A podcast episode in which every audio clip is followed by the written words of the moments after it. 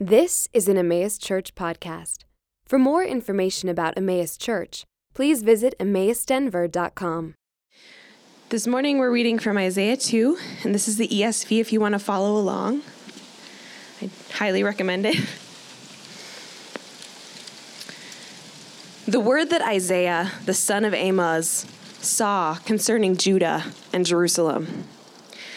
It shall come to pass in the latter days that the mountain of the house of the Lord shall be established as the highest of the mountains, and shall be lifted up above the hills, and all the nations shall flow to it. And many people shall come and say, Come, let us go up to the mountain of the Lord, to the house of the God of Jacob, that we that he may teach us his ways, and that we may walk in his paths.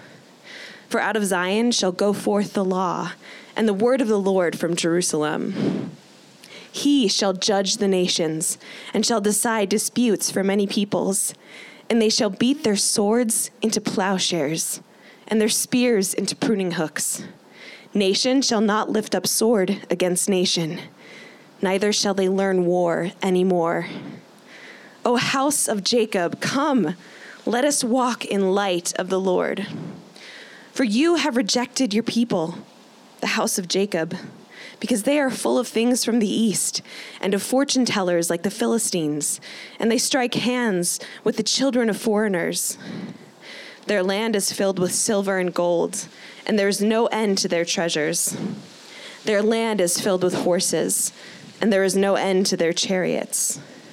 Their land is filled with idols. They bow down to the work of their hands to what their fingers, their own fingers, have made. So man is humbled, and each one is brought low. Do not forgive them. Enter into the rock and hide in the dust from before the terror of the Lord and from the splendor of his majesty. The haughty looks of man shall be brought low, and the lofty pride of men shall be humbled, and the Lord alone will be exalted in that day. For the Lord of hosts has a day against all that is proud and lofty, against all that is lifted up, and it shall be brought low, against all the cedars of Lebanon, lofty and lifted up, and against all the oaks of Bashan, against all the lofty mountains, and against all the uplifted hills, against every tower, and against every fortified wall against all the ships of Tarshish, and against all the beautiful craft. And the haughtiness of man shall be humbled, and the lofty pride of men shall be brought low, and the Lord alone will be exalted in that day. And the idols shall utterly pass away. And the people shall enter the caves of the rocks and the holes of the ground before the terror of the Lord, from the splendor of his majesty when he rises to terrify the earth.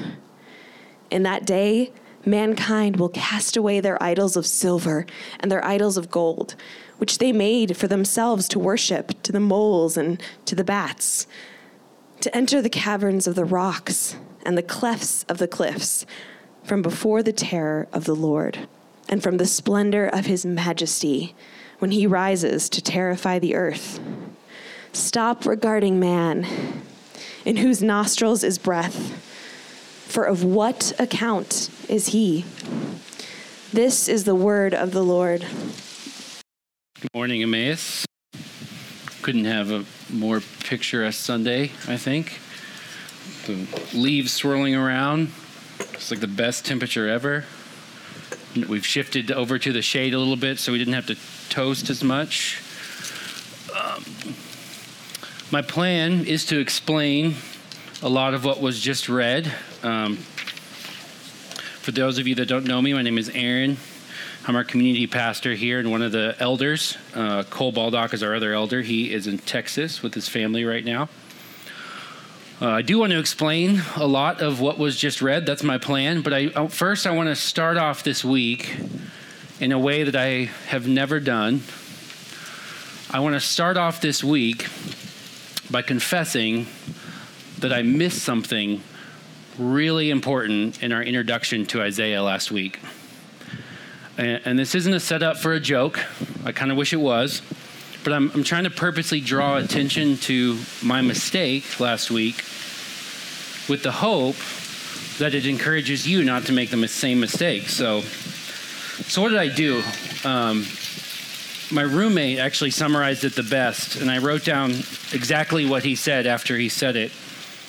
Uh, I was talking to my wife just kind of about the sermon and, and, and some of the, the mistakes that I made, and I could see him out of the corner of my eyes while I'm talking to Bridget. I could see him pull out a little notebook and start staring intently at this notebook. And I'm talking to Bridget, and uh, we stop for a second, and then he looks up and he goes, Yeah, I didn't write down anything about Jesus last week.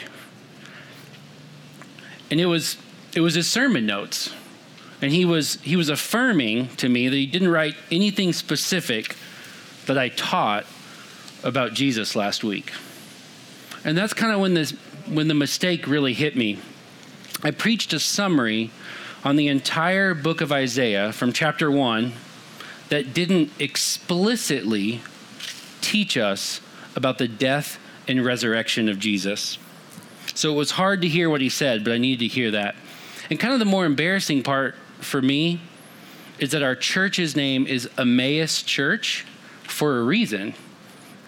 We're persistent in saying that all of the Bible is about the death and resurrection of Jesus. All of the Bible is about the gospel. That's why we're called Emmaus Church. And you can see it on your handout, but if you're not super familiar with that story, the name Emmaus, it comes from a, uh, the book of Luke. It's a story where Jesus, after his resurrection, is on, on the road walking to a town called Emmaus. And he opens up the Old Testament and he says to his disciples, beginning with Moses and all the prophets, all the prophets, including Isaiah, he interpreted to them in all of the scriptures the things concerning himself. So on the road to Emmaus, Jesus is telling the disciples that all of the Old Testament is about his death and his resurrection.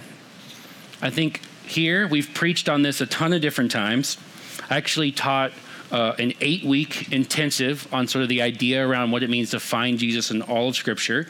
Um, if you're interested, I have books here today that you're welcome to take home with you.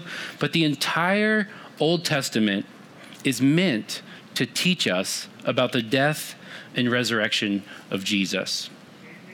And if I can stand here on a Sunday and give you an overview of the book of Isaiah, even if I'm using Isaiah chapter 1, if I can stand here on a Sunday and give you an overview of the book of Isaiah, and you have nothing to learn about the death and resurrection of Jesus, then, then I've made a big mistake.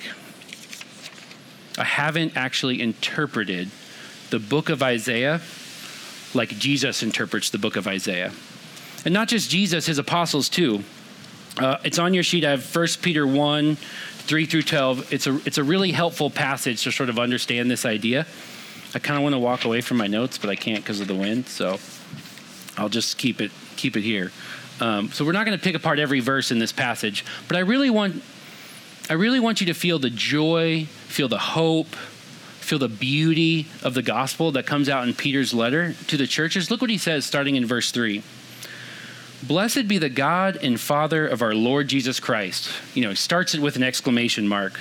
According to his great mercy, he has caused us to be born again to a living hope through the resurrection of Jesus Christ from the dead, to an inheritance that's imperishable, undefiled, and unfading, kept in heaven for you, who by God's power you are being guarded through faith for a salvation ready to be revealed in the last time.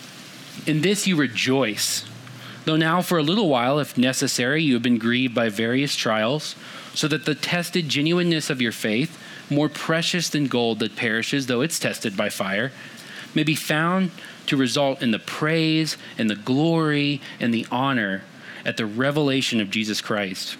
Though you have not seen him, you love him. Though you do not now see him, you believe in him and rejoice with joy that is inexpressible and filled with glory, obtaining the outcome of your faith, the salvation of your souls. And you have to get a sense that Peter is excited about the beauty of the gospel. He talks about this great mercy, rejoicing in Jesus. Even though we don't see him, we love him. And he talks about the outcome of your faith, this, this inheritance that's imperishable, undefiled, and, and unfading, the salvation of your souls. So, where, where do we find this salvation? Where do we find this beauty? And look at what he says starting in verse 10. It says, Concerning this salvation, the prophets, like Isaiah, who prophesied about the grace that was to be yours, or the salvation that was to be yours, searched and inquired carefully, inquiring what person or time the Spirit of Christ in them was indicating when he predicted the sufferings of Christ and the subsequent glories. It's another way to say death and resurrection. Peter, right here, is just repeating what Jesus said on the road to Emmaus. The prophets knew they were prophesying about the death and resurrection of the Messiah, of Jesus. But they couldn't quite figure it out. So look what God did for, for Isaiah in verse 12. It says, It was revealed to the prophets that they were serving not themselves, but you. But you. In the things that have now been announced to you through those who preach the good news to you by the Holy Spirit sent from heaven, things into which angels long to look.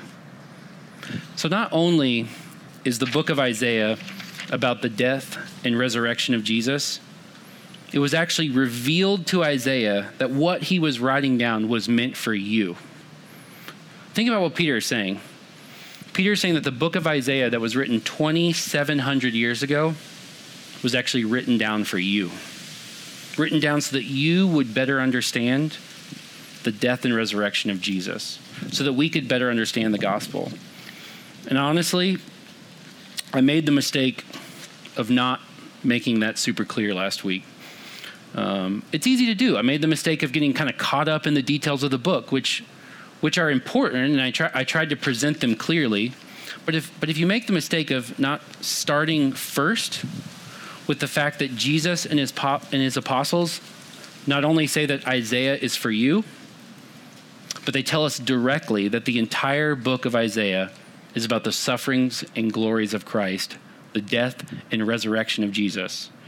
So, no matter what the details are, Isaiah ultimately is about the death and resurrection of Christ. And I bring up that mistake because we have to focus on the beauty of who Christ is if we want to see transformation. That's why our vision as a church is, is to see Denver transformed by the beauty of the gospel. So we have to see the gospel first to be able to focus on that.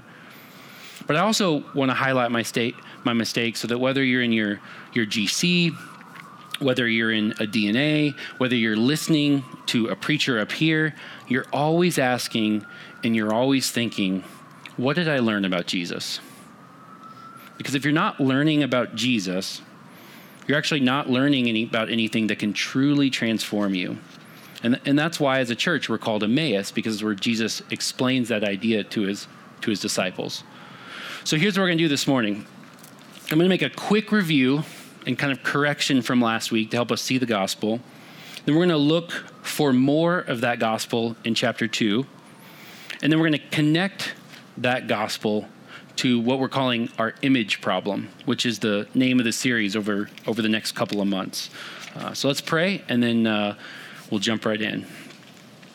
Dear Heavenly Father, I thank you for just the beauty of your creation, uh, the leaves, the sun, uh, just this the perfect weather outside, Lord.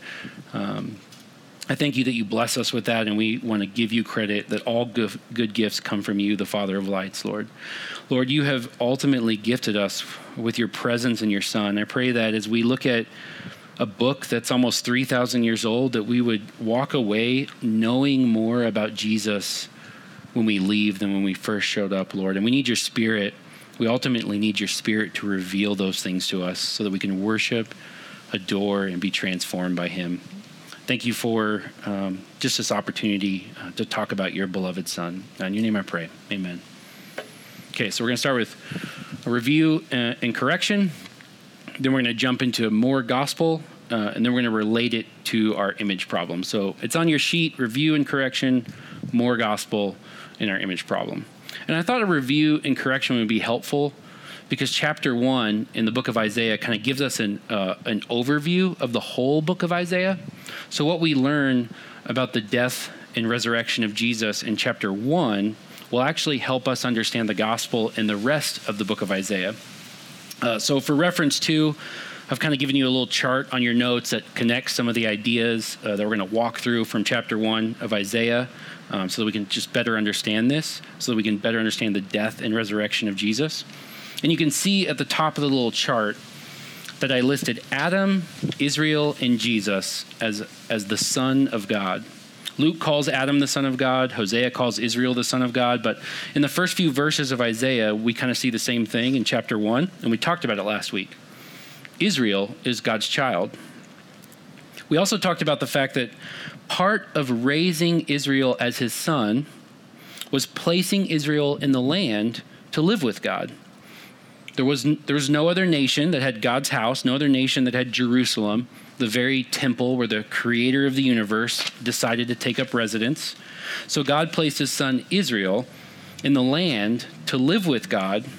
But in chapter 1, what we talked about last week, we get a we get a broken, bruised person or we get a a shack in a cucumber field. I don't know why it's a cucumber field, but we get this picture that shows up of God's Son even though they live with the very creator of the universe, we get this picture that shows up of God's Son is very, very broken in chapter 1.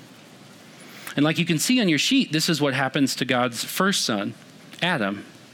He's placed in a land to walk with or live with God, and Adam, like Israel, ends up forgetting about God, and Adam ends up broken. And we talk about, um, in theology, we talk about the fall or, or the fall of Adam. You could say right here in Isaiah, we're talking about the fall of Israel, the other son. And if you think about Adam, what's the first thing Adam does when he realizes that he's broken?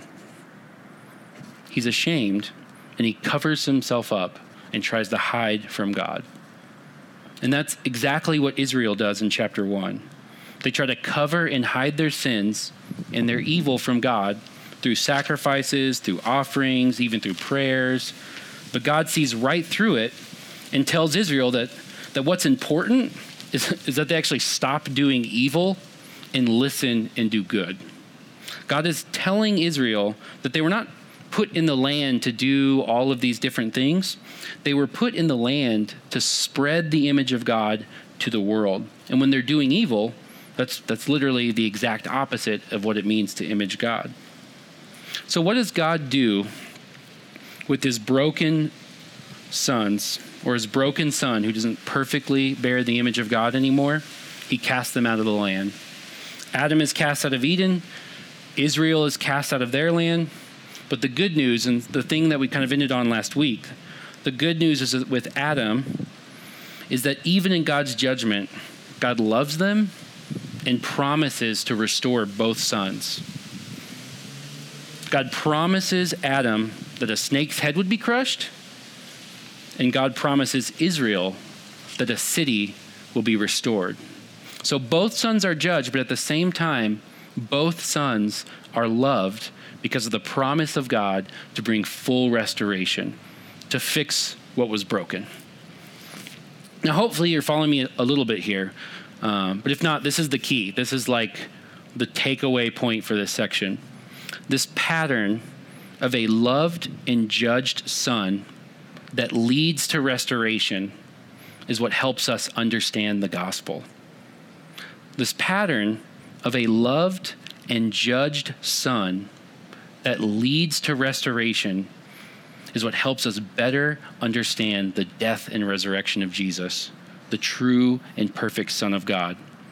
The Son who was loved and judged in his death and is actually accomplishing restoration in his resurrection. So if we connect that to Jesus, we can think about a temple in Israel where God is is present and living with his people even in their sin, but now God lives with his people in the person of Jesus. Which is why Matthew quotes Isaiah and says that Jesus will be called Emmanuel or God with us, because it's not in a temple or in a city, it's in a real flesh and blood person.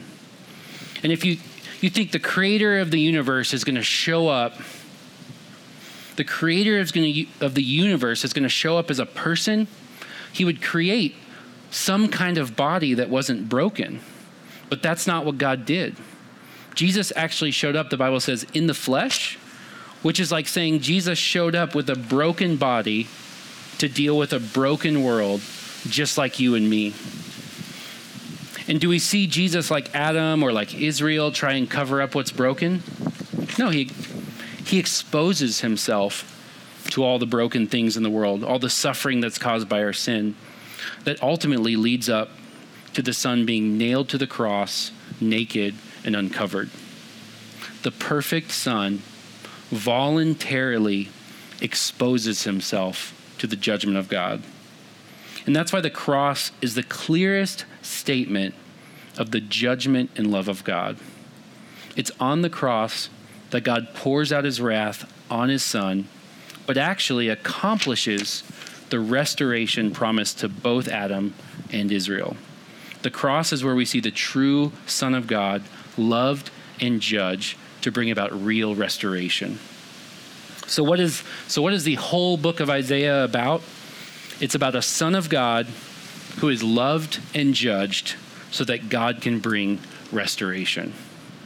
Isaiah is about the death and resurrection of the Son of God. And Isaiah is written for you so that you would better understand the gospel. And the details from last week that we talked about, those are really important, and we're going to continue through those things. But we have to start with the fact that Isaiah was given to us so that we could better understand the death and resurrection of the perfect Son of God. And if we miss that, if we've missed the point that Jesus and the apostles make, then we really risk missing the gospel itself. So we so we can't so we can't miss that Isaiah is about the Son of God who is loved and judged so that God can bring restoration. So here's what I'm asking. When we learn, as we go through this, we're going to spend the next couple of months in Isaiah. When we learn more about the details of Isaiah, whether it's in your GC, whether it's a discussion at home, whether it's in your DNA small group, just ask, what am I learning as I read through the details of Isaiah? What am I learning about the death and resurrection of Jesus? I think we can do that. Uh, and I'm going to do my best through the Spirit to kind of help us get there. Um, but I need you guys to tell me when I miss the boat on that. I need you guys to correct me. Um, can't just rely on my roommates for that, but I'm sure they'd be happy my wife included, to correct me. So I appreciate that. Um, so that's our review and correction from last week. So now in chapter two, we can look for more of Jesus. We can look for more gospel, and we'll actually we'll actually understand more of the death and resurrection of Jesus through what Isaiah says about Jerusalem and about judgment. So we're going to start with Jerusalem. Um, we'll read the first few verses in chapter 2. Um, for the rest of the time, we'll just be in Isaiah. But chapter 2, verses 1 through 3 says, The word that Isaiah the son of Amoz saw concerning Judah and Jerusalem. It shall come to pass in the latter days that the mountain of the house of the Lord shall be established as the highest of the mountains, and shall be lifted up above the hills, and all the nations shall flow to it. And many people shall come and say, Come let us go up to the mountain of the Lord, to the house of the God of Jacob, that he may teach us his ways, and that we may walk in his paths. For out of Zion shall go forth the law, and the word of the Lord from Jerusalem. So here, here we are in a section where God is actually painting this picture of what full restoration of all the broken things of Israel, the Son of God, would look like. And this is actually a small section where it talks about restoration. We get a, a ton more of that towards the end of Isaiah, but we, kind of right here uh, in chapter 2 and in chapter 4, we get a glimpse of what God is doing to restore Israel. So, what does the restoration of Jerusalem teach us about the gospel, about the death and resurrection of Jesus? Well, first, you have to realize that if, that if it's written for us, it's not ultimately about a city in some Mediterranean country over on the other side of the globe. Like when, when God promised Adam to crush the head of the serpent, it's not like killing a snake would have fixed everything that Adam broke. Any more than it would be building a cool city in Jerusalem would fix everything that was broken. So it helps us to understand the purpose of Jerusalem and the temple that was in Jerusalem.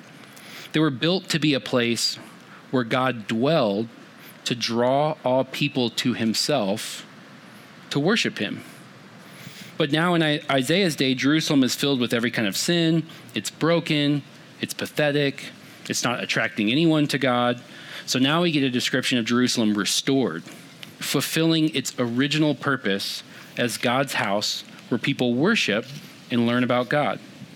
And if we understand the purpose of Jerusalem, then we can ask where does God live today now that Jesus has resurrected? Now that Jesus has begun restoration through his resurrection, where, where does God live today to draw all people to himself? And there's a couple ways we could answer that question. We could say in heaven. Think that's why Hebrews calls where God lives today, the book of Hebrews calls it the heavenly Jerusalem. Uh, and that's true. But equally as true, we can say that through the Spirit, through our union with Jesus, Jesus, our Creator, actually lives in you and lives in me. Jesus lives in his people so that all peoples could learn about God and worship God. And that's why the, the gathering of people who are united to Jesus is so important because we gather, we gather to worship because here is where God lives and where God is now worshiped, not in a physical city or a temple somewhere you and I are gathered today experiencing the new Jerusalem that Isaiah talked about because now God doesn't live in a temple made with hands. He lives in his people and is worshiped and learned about in the gathering of those people. That's what the Spirit does. And in the New Testament, that's how we see Jesus and his apostles actually talking about what Jerusalem is. In the book of Revelation, uh, John says that the New Jerusalem is the bride of the Lamb which is the church. It's, a, it's another way of saying the gathered people of God. We add a lot of meaning to it, but church essentially just means an assembly or a gathering. John tells us that the restored Jerusalem is the gathering of those united by the Spirit to Jesus to learn and worship Jesus, which I think is pretty cool. You and I, today, as we gather together, united to Jesus, we are the new Jerusalem that Isaiah was looking forward to 2,700 years ago. When Jesus is on this earth, he actually tells a woman who is asking him, Hey, uh, we worship over here, but the Jews say we should worship in Jerusalem. And he says, Well, right now, we're right. The Jews do worship in Jerusalem. He says, but a day is coming, and it's kind of actually here because Jesus is already on the earth. A day is coming where we will no longer worship in Jerusalem. This is what Jesus says, but will worship the Father in spirit and in truth. So Jesus said what Isaiah said.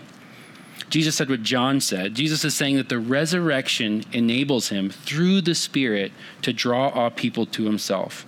So, right here in Isaiah, this picture of a restored Jerusalem teaches us about what the resurrection of Jesus is accomplishing. It teaches us about the good news of what Jesus is doing today. Look at uh, verse 4 in Isaiah chapter 2. You can actually see the effects of the resurrection of Jesus. He says, He shall judge between the nations, he shall decide disputes for many peoples, and they shall beat their swords into plowshares, and their spears into pruning hooks. Nation shall not lift up sword against nation, neither shall they learn war anymore. So, what happens when people gather united to Jesus to learn from and worship Jesus? Conflicts are resolved, unity is had instead of strife. We have people listening to the truth instead of deciding the truth for themselves because God is deciding disputes. And that's why Jesus says we worship in spirit and in truth. It's that kind of worship that brings people together. It's that kind of worship that causes nation to not lift up sword against nation. And I feel like a lot of us have had some kind of experience with this and, and some more dramatic than others. I think about when you know, one of the more dramatic times in my life is when I first got married. Uh, I was actually converted. God united Himself to me uh, like f- four weeks into our our first year of marriage, and Bridget actually didn't become a believer uh, for another year and a half. So it was it was kind of a difficult first year of marriage for us, to say the least. Um, but after after Jesus rescued Bridget through the Spirit by uniting Himself to her, it's hard to overstate the difference between being married to Bridget when she was not united to Jesus and being married to Bridget today. Talk about deciding disputes. Um, as we both worship Jesus together and submit to the truth of Jesus, Bridget and I have become more and more united to each other. And it's, it's honestly a little unreal. I'm not sure I would believe it if I haven't experienced it myself. But this is what this is what the power of the resurrection does for the people of Jesus. And what if we believed what's being said about the power of the resurrection of Jesus? What if we really believed that this new restored Jerusalem, the people united to Jesus where God lives in us, those people gathered to worship and learn the teaching of Jesus is actually how conflicts could be resolved in our culture today? How would that how would that change our approach to marriages? How would that change our approach to friendships? How would that change our approach to our children or to our neighbors or to the city around us? The question is, do you believe that the gospel of the resurrection has the power to restore all things today? You should. Because this is Isaiah giving us more gospel more understanding of the resurrection of the Son of God through this picture of a restored Jerusalem. This is the good news that Isaiah wrote for you to believe. And what's interesting is that the next section actually gives us more gospel or more good news through judgment. And it's a little hard to believe, but in this next section, with all with all the, the judgment language that Arwin let, read for us, Isaiah is actually trying to help us understand the death of Jesus and the judgment of his son and the fact that it puts to shame every other solution that we go to in order to try to build our own Jerusalem, in order to try to accomplish our own restoration. The judgment shows us more gospel because it shows us that nothing outside of the death and resurrection of Jesus can actually bring true restoration. Look at how God describes Israel, his son, in verses 6 through 8 uh, in chapter 2. In verse 6, he says, For you've rejected your people, the house of Jacob. Why? Because they are full of things from the east and of the fortune tellers like the Philistines, and they strike hands with the children of foreigners. Their, their land is filled with silver and gold, and there's no end to their treasure. Their land is filled with horses, and there's no end to their chariots. Their land is filled with idols. They bow down to the works of their hands, to what their own fingers have made. Here, God is describing the condition of Israel and why he's going to cast his son out of their land. They filled the dwelling place of God with all of these things that are actually drawing them away from God. All the things that God actually warned them about specifically when he put them in the land making deals with nations around them, riches, big armies, and kind of the sum of it is idols. Because idols are things that their own fingers have made that Israel turned to in order to try to bring about their own restoration, in order to try to get that, that picture of a restored Jerusalem without God. So whether it's jobs not working, crops not working out, relationships not working out, in their context, they have armies surrounding their city we do these things, we make these idols that we turn to, that we create ourselves instead of God to find the restoration that only God can give. So Israel's full of this stuff and actually repeats that filled word four times in this section because they're so full of all these things that distract them from God. All these things that actually keep them from turning to God for the restoration that they need.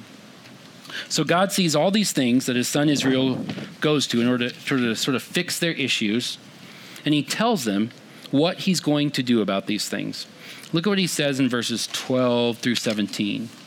He says, For the Lord of hosts has a day against all that is proud and lofty, against all that is lifted up, and it shall be brought low, against all the cedars of Lebanon, lofty and lifted up, against all the oaks of Bashan, against all the lofty mountains, and against all the uplifted hills, against every high tower, and against every fortified wall, against all the ships of Tarshish, and against all the beautiful craft.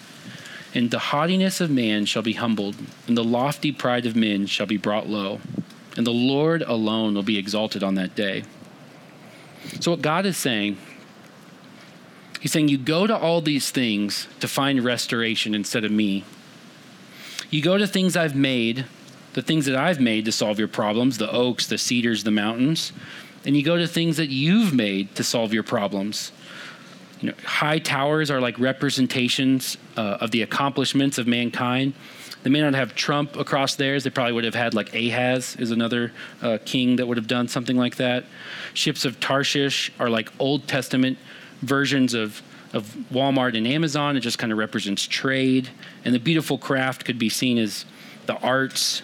Maybe a Netflix would be a good example, or some of the streaming services. God is saying to his people right here, he's saying that my people go to all these things in the world to solve their problems, but they don't, they don't go to me because they're so full of this stuff. So, what I'm going to do is I'm going to demonstrate to the entire world that the things in the world, or all this lofty pride of man, or all the accomplishments of mankind, can't actually bring the restoration that everybody is looking for. So God has a day where He's going to prove that to us.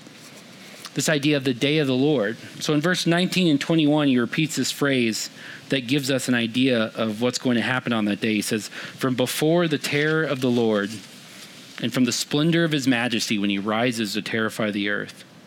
It says, From before the terror of the Lord, and from the splendor of his majesty when he rises to terrify the earth. And it sounds kind of scary, um, and it is a little bit, but I think our first instinct when we read stuff like that is to go to this like apocalyptic, in time, into the world event and I obviously enjoy the book of Revelation as much as anyone, but I think if we jump to the very end of the world when we hear that kind of stuff, we're actually completely missing the point.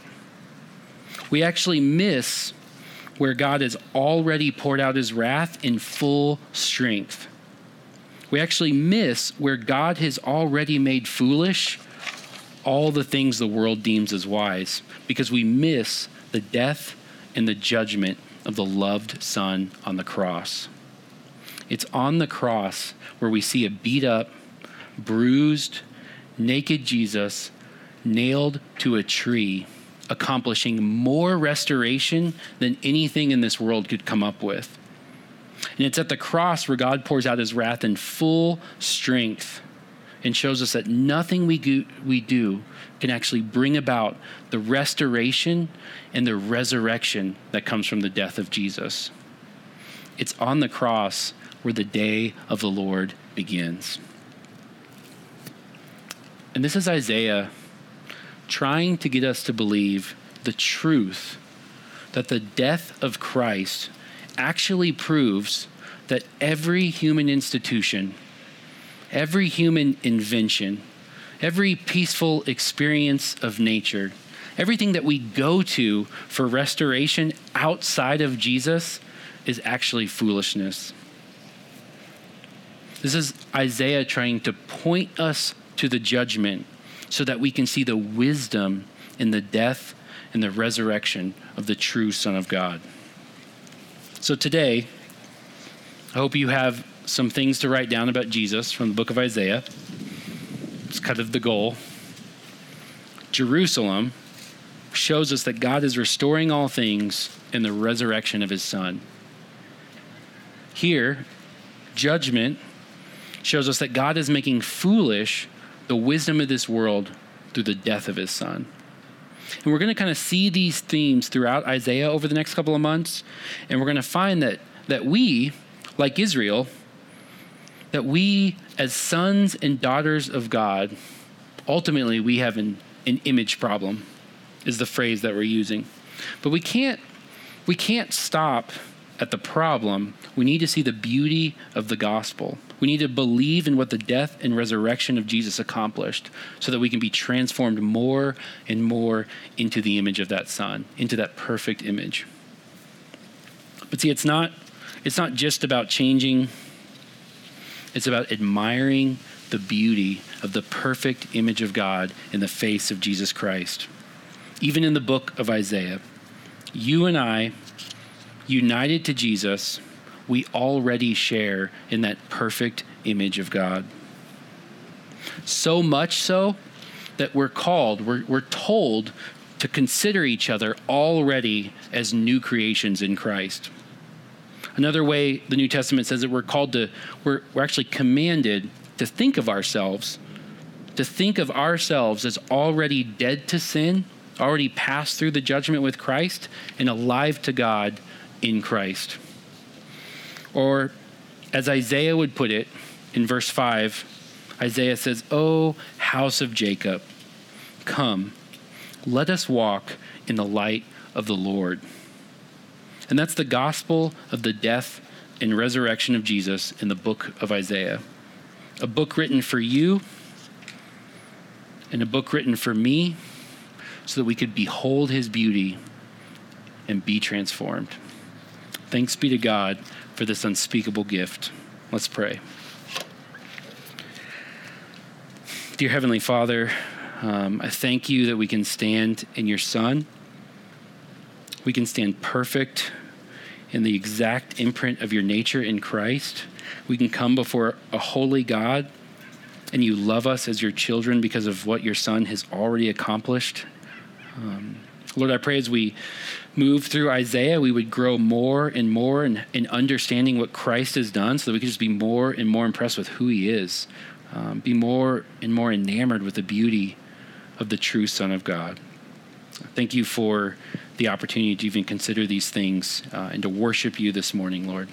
In your name I pray. Amen.